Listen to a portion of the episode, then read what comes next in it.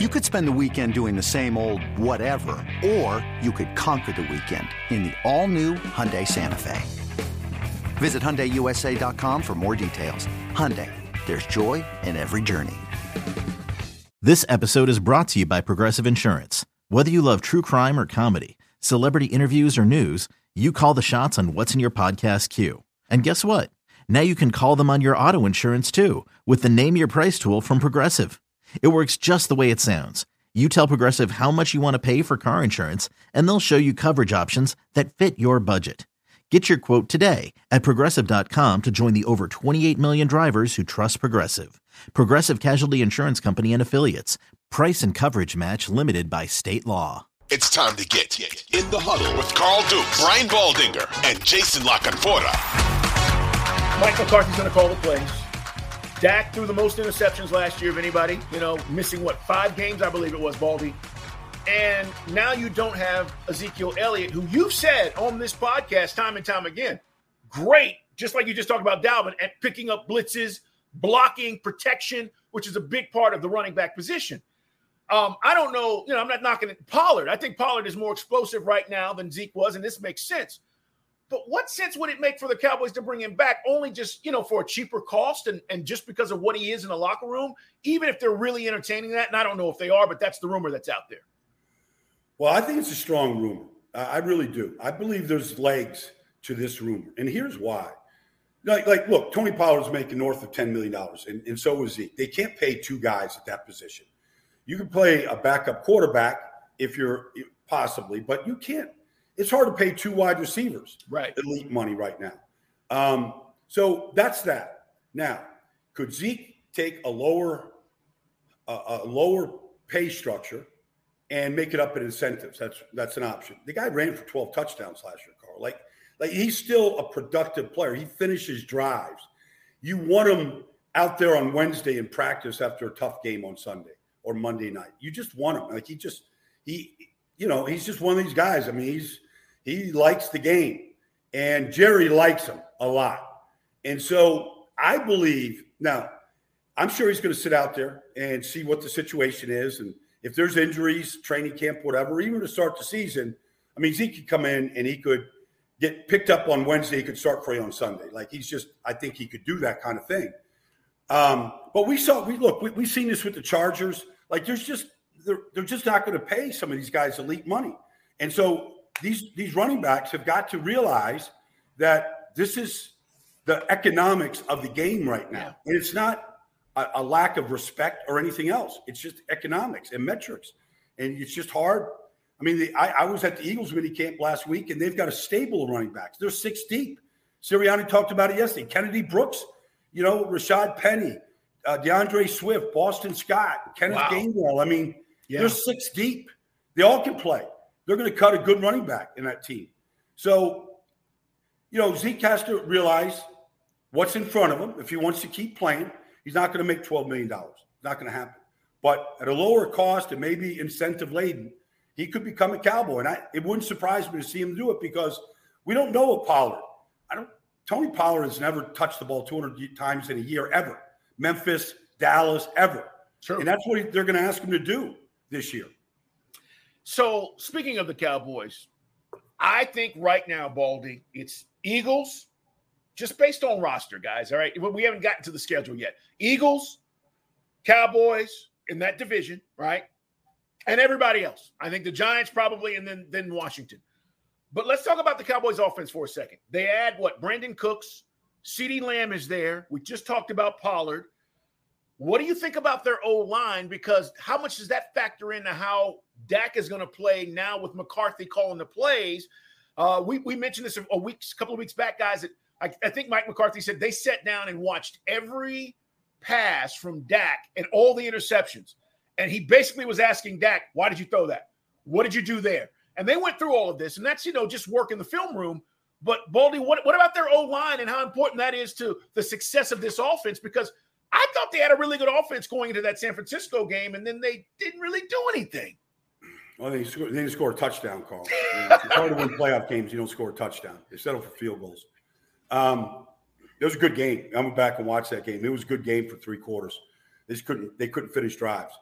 But, you know, they lost two starting tackles last year, Carl. You lose Terence Steele, they're starting right tackle, you lose Tyron Smith. You bring in Jason Peters. I mean, you're just trying to, you got a rookie in Tyler Smith. He's going, uh, you know, left guard, left tackle. I mean, he's ju- being juggled, but I like him a lot. Uh, he's got to cut down his penalties. But, you know, they're going to get those two starting tackles back. I don't care what team. Pick the Eagles, pick the 49ers. Give me a team, take away the two starting tackles, and let me know how your quarterback plays. Now, I'm not putting that on Dak. Dak made some some fundamental errors last year. I will say this: like, if you give me a healthy Tyron Smith, and we got to see he, there's injuries that start to add and accumulate there. Um, you you give me Terence Steele back, who was a really free agent kid out of Texas Tech, but he's gotten better every year, and I think he could be a, a good right tackle in the league. Um, you give me your, your starting tackles back. This CeeDee Lamb, like I just broke down every catch of his last year. Carl, he had over 1,300 yards, nine touchdowns. He's gotten better each succeeding year. He's gotten better. Like he is a number one wide receiver. Like, first of all, he's as tough as Texas shoe leather. Like, I mean, like over the middle, he'll take every hit, he gets right up. Not one of these hmm. guys that gets up slow, he gets right up. He can take an, a beating over the middle, just keeps going. He can run routes, he can play outside, he can play inside. I mean, he might get 1,500 yards this year. He's just that good. And he's got great hands. Now, you add Brandin Cooks to the equation, who's got speed, consistent, you know, very consistent player. I think they get better. I think they get a chance. And I think Mike McCarthy is a very good play caller. He's had the number one offense in football in Green Bay. Like he knows what it's supposed to look like. Um, I think he did himself a disservice, and part of it was look, Kellen Moore was there when he was hired. They just handed the reins to Kellen to keep calling plays. But Mike's been around this game a long time. He's you know, he's been there with Joe Montana in Kansas City. Like yeah. you know, he's he's been to San Francisco with Alex Smith. I mean, he's been all over. He's been with Brett Favre, um, Aaron Rodgers. So I I I think Dak is going to benefit by having Mike in his ear calling plays, and I think the I think I think this is going to be a good football team, really good team, and they'll battle the Eagles. I think you know that those will be some legendary battles this week this year. Another day is here, and you're ready for it. What to wear? Check. Breakfast, lunch, and dinner? Check. Planning for what's next and how to save for it? That's where Bank of America can help. For your financial to-dos, Bank of America has experts ready to help get you closer to your goals. Get started at one of our local financial centers or 24-7 in our mobile banking app. Find a location near you at bankofamerica.com slash talk to us. What would you like the power to do? Mobile banking requires downloading the app and is only available for select devices. Message and data rates may apply. Bank of America and a member FDIC. Yeah, I mean, I'm just, I'm going to quote Ric Flair, right? To be the man, you've got to beat the man. The man right now are the Eagles, right? The Eagles yeah. are sitting there. They said, hey, we went to the Super Bowl. We, we, did what we needed to do. So I'm with you, though. I, I can't wait to those matchups on Sunday between those two teams, you know, when they play twice in the East. Let's talk about their defense, though, Baldy. Micah Parsons, he's got the footage out there. He's training in Austin or where the hell he is.